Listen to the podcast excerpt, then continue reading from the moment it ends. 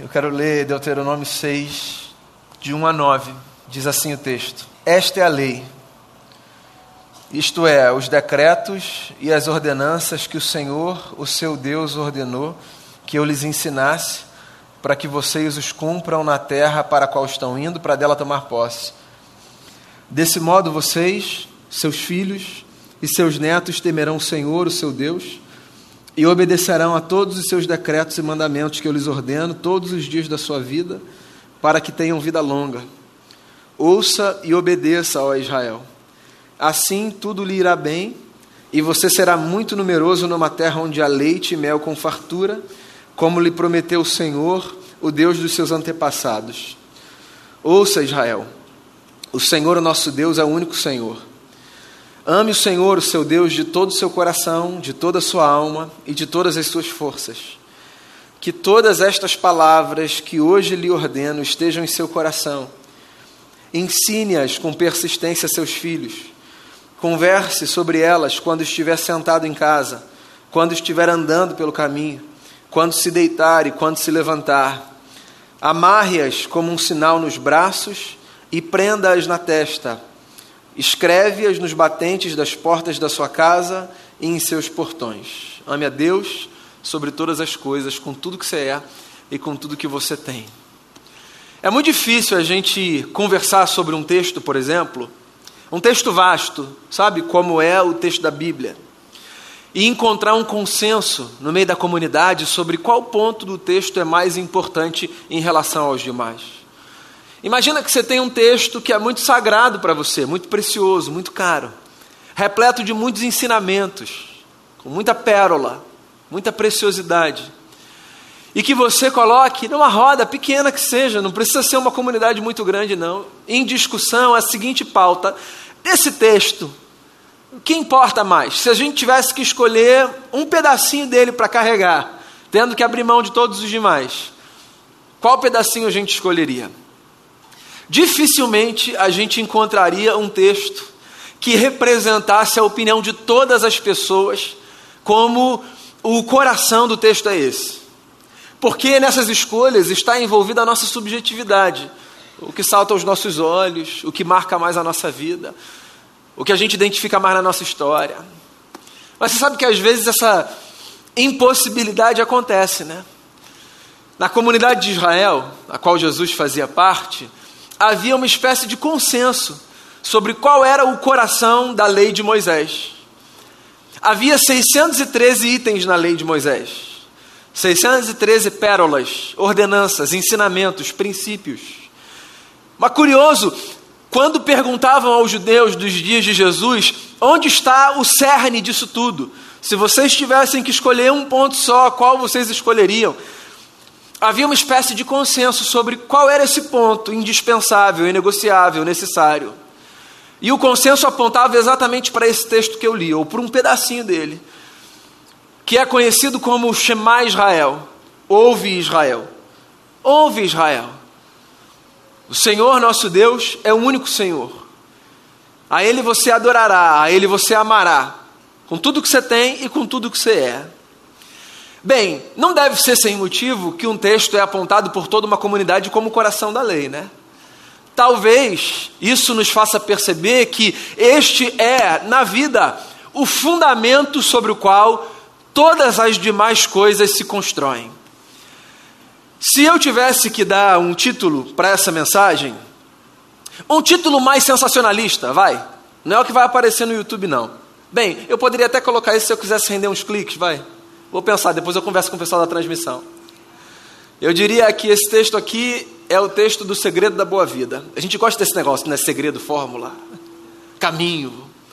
O segredo da boa vida. Esse texto é a dica que a Bíblia dá para a gente sobre como a gente pode viver bem. Mas eu não quero dar esse título porque eu não sou muito afeito ao sensacionalismo, sabe, como método de convencimento ou como forma de aproximação dos outros. E eu queria olhar para esse texto a partir de outra perspectiva. Eu acho que esse texto, mais do que o segredo da boa vida, é o maior legado que a gente pode deixar para quem quer que seja. Esse é o nosso maior legado. Aqui a gente tem o coração da lei, porque aqui a gente tem o que de mais precioso a gente pode oferecer para qualquer pessoa. Seja essa pessoa um filho que a gente tem e que num dia a gente traz aqui para batizar ou para confirmar a fé, seja esse alguém um amigo, um sobrinho, um neto, alguém da confiança que se abre para a gente e diz assim: se você tiver que me dar um conselho para a vida, me oferece alguma coisa aí, o que, que você tem para me dizer? Que ensinamento eu posso receber de você? Esse aqui é o cerne. É o cerne. E basicamente o que a gente tem são quatro instruções do sábio, o profeta Moisés, o grande líder do povo hebreu. Esse texto aqui é um texto que nos ensina a amar, é um texto que nos ensina a guardar, é um texto que nos ensina a conversar e é um texto que nos ensina a lembrar. Nessa ordem. É isso, na vida a gente precisa disso. Na vida a gente precisa amar Deus sobre todas as coisas. Ponto. Amar Deus sobre todas as coisas significa regular tudo que a gente é e tudo que a gente faz a partir desse afeto basilar. Amar Deus sobre todas as coisas não significa afirmar todos os dias em alta voz, precisar proclamar necessariamente: Deus, eu te amo, como se Deus fosse essa figura com uma ferida narcísica carente de uma afirmação externa o tempo todo, sabe? E de uma lembrança da nossa parte de que Ele é bom, de que Ele é maravilhoso. Amar Deus sobre todas as coisas e expressar isso o tempo todo não é o tipo de coisa que a gente faz quanto mais a gente fala para Ele coisas que Ele já sabe.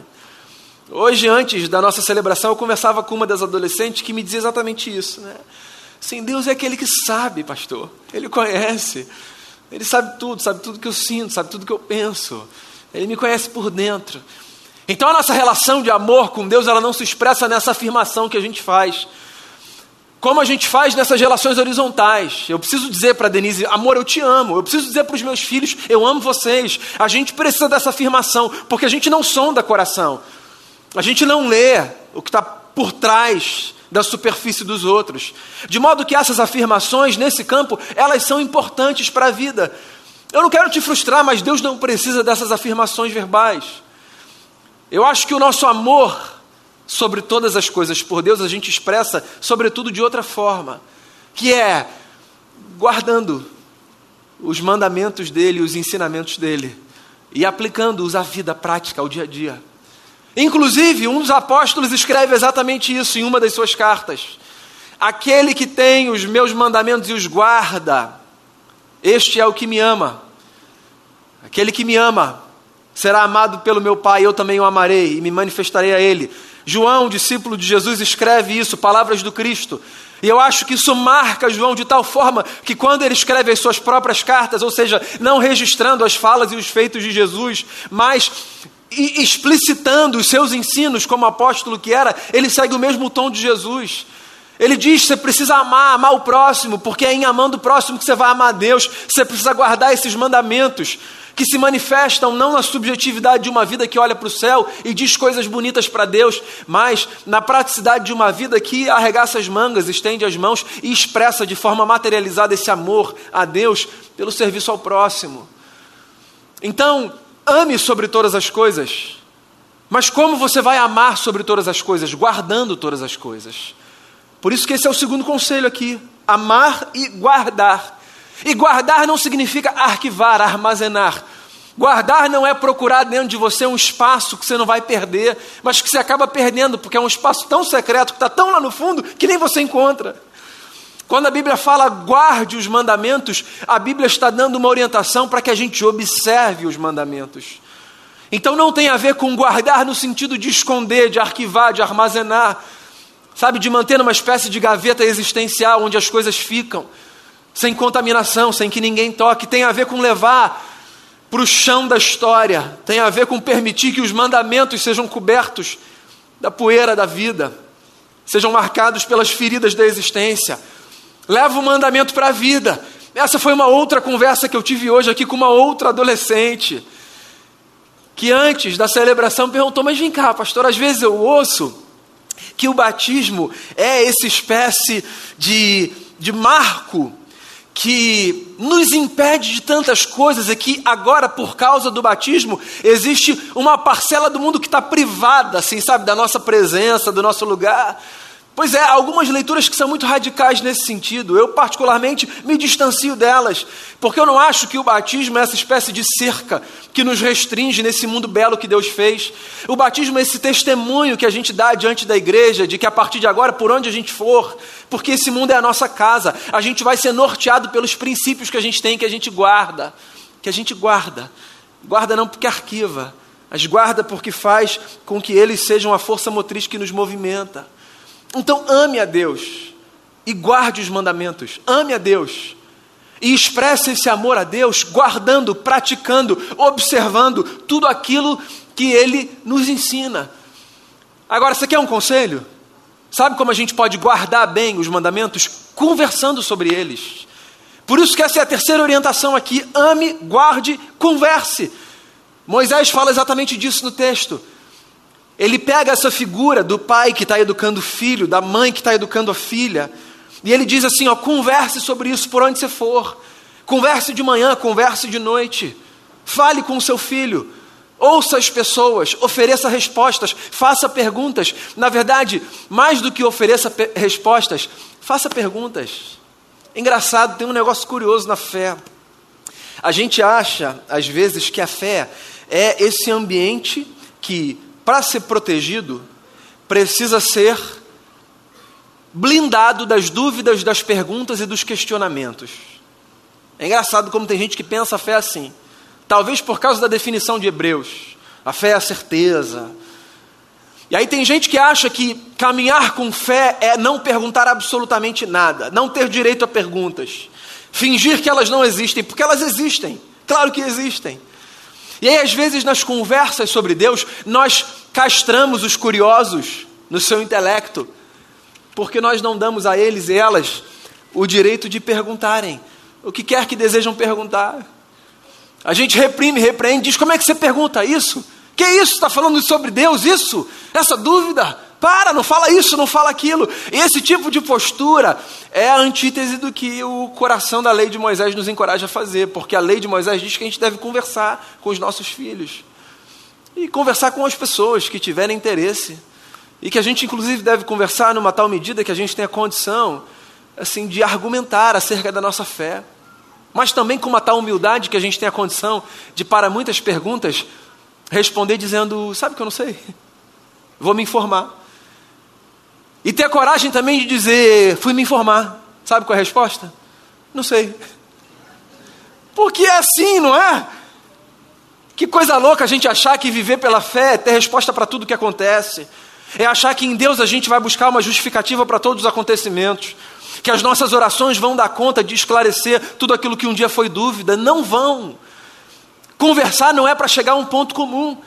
Conversar é para nos dar sobre todas as coisas a lembrança de que, mais do que chegar a um ponto comum, às vezes, a possibilidade de nós nos provocarmos com as perguntas já nos aponta caminhos para nós continuarmos na nossa jornada.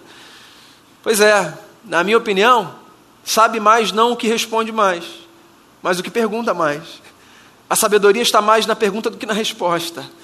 Porque a pergunta abre mais caminhos do que a resposta, a resposta encerra conversas. Então converse, porque uma forma de você guardar aquilo que você aprendeu a amar é conversando sobre. Converse. Tenha a honestidade de dizer: Eu não sei. É libertador. Experimenta.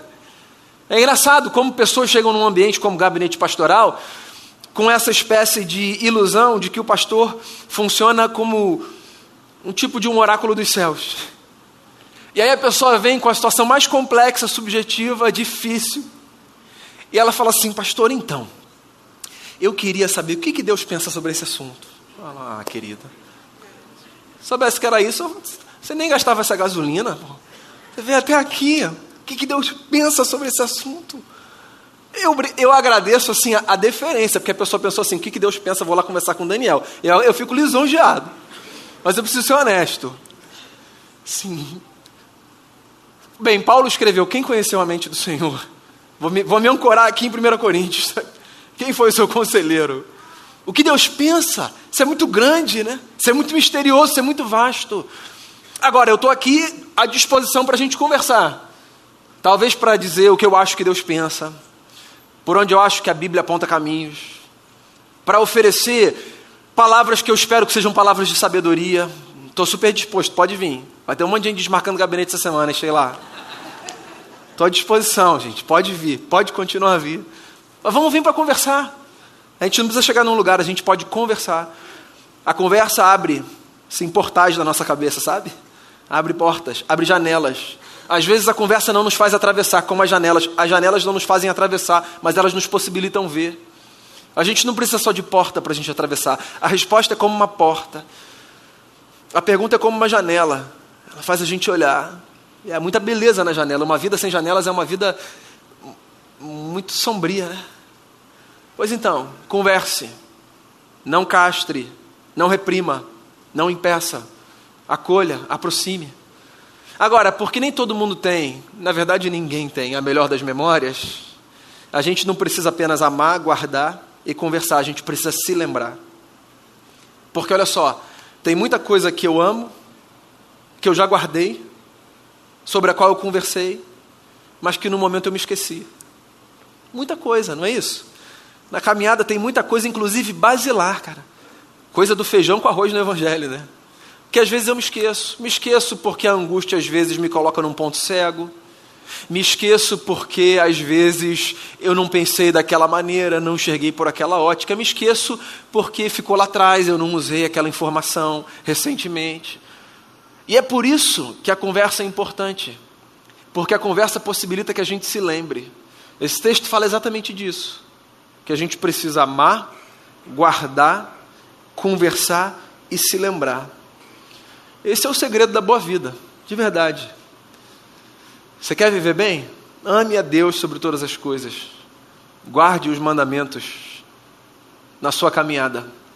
Converse sobre as coisas, sem se reprimir e sem reprimir a terceiros, colocando sobre a mesa as dúvidas que você tiver, sem a necessidade de encontrar as respostas certas, porque para muitas coisas elas não existem. E também se lembre, e lembre a terceiros. A gente cantou isso ainda há pouco, com Bira e com a turma. Esse é um dos salmos que eu mais amo. O que nós ouvimos, o que nós aprendemos, o que nos contaram os nossos pais. Nós não vamos encobrir dos nossos filhos, nós vamos transmitir às vindouras gerações os louvores do Senhor, o seu poder e as maravilhas que ele fez. Ame, guarde, converse e se lembre. Esse é o maior legado que você pode deixar para quem quer que seja aqui nessa vida. E que Deus nos dê a graça de, ir olhando para esse coração da lei, que Deus nos dê a graça de construirmos a nossa caminhada, passando adiante esse bastão, instruindo as novas gerações, orando por eles e por elas estendendo sobre eles as mãos, como fizemos aqui, dizendo para eles o que um dia nós ouvimos. Ame a Deus, viu? Você vai sair por aí, você vai conquistar muita coisa. O mundo está aí para você, mas ó, ame a Deus. Ame a Deus, leve Deus no seu coração sobre todas as coisas. Guarda, guarda, não guarda lá no fundo, guarda, guarda na sola dos pés, porque é um guardar que faz caminhar. É para quando você for caminhar. Converse, converse e se lembre e que Deus conduza a nossa vida e que esse legado que a gente recebeu, que a gente passe para que muitos desfrutem dessa boa vida que é o segredo da felicidade, que não tem a ver com o dinheiro que a gente tem, com o status que a gente consegue, nem com as muitas conquistas materiais, mas com a paz que só Jesus Cristo, a expressão exata do ser de Deus, tem para nos dar. E a Ele nós agradecemos, a Ele nós adoramos e a Ele nós bendizemos pela grandeza do seu amor. Queria orar com você e por você. Queria que a gente colocasse a nossa vida diante do Senhor.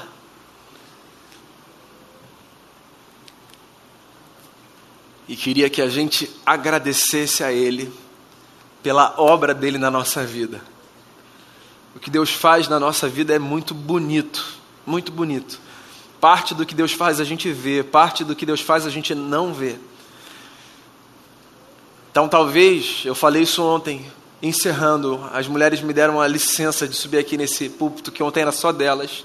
Eu falei isso ontem, encerrando o congresso. A gente lança as sementes e a terra faz o seu trabalho. Então, às vezes, a gente não vê. Eu quero pegar, inclusive, um gancho no que aconteceu aqui com os adolas, e falar para você, pai, mãe, vovó de adola, que está no seu lugar pensando assim: quando vai ser o meu dia? Ó, oh, fica tranquilo, as sementes foram lançadas. Foram lançadas, está ali.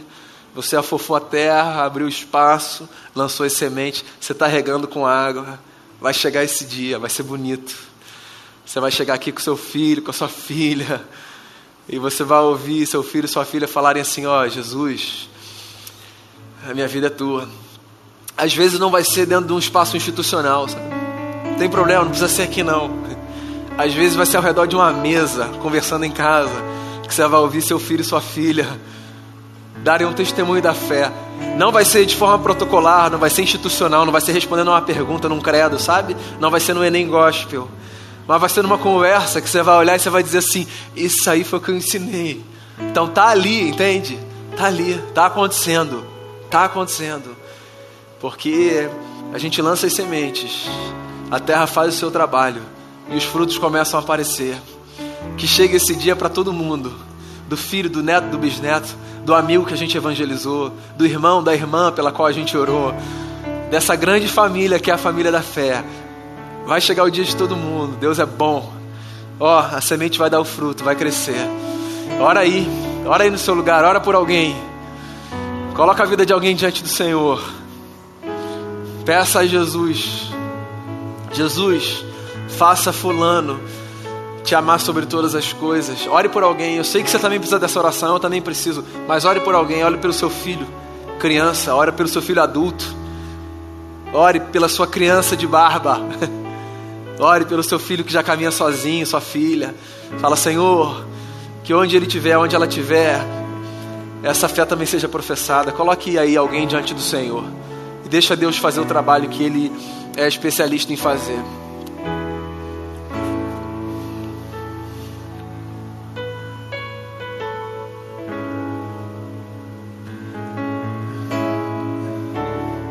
Jesus, a gente quer agradecer pela obra do Senhor na nossa vida. A gente ama o Senhor porque a gente foi alcançado por esse amor. Amor grandioso, amor imensurável, amor infinito, não acaba esse amor. A gente quer te agradecer, a gente quer te agradecer e a gente quer responder esse amor. Amando o Senhor, guardando os mandamentos, conversando sobre a palavra e sendo consciência um para o outro, nos lembrando mutuamente daquilo que porventura a gente esquecer na caminhada. Cuida da gente, nos dê a graça de lançarmos as sementes nesse solo da vida e de vermos o fruto crescer, para que o teu nome seja honrado e para que todo mundo desfrute dessa boa vida, que é a vida que tem a ver com a paz que o Senhor traz para o nosso coração. Eu oro então por mim, por cada irmão e irmã, e a gente ora por essas pessoas que o Senhor trouxe à nossa mente nesse momento. A gente faz isso com muita gratidão, com muito temor, sabendo que a boa obra que o Senhor começou, o Senhor vai completar até o dia de Cristo Jesus. E é nesse nome bendito que eu oro te dando graças. Amém e amém.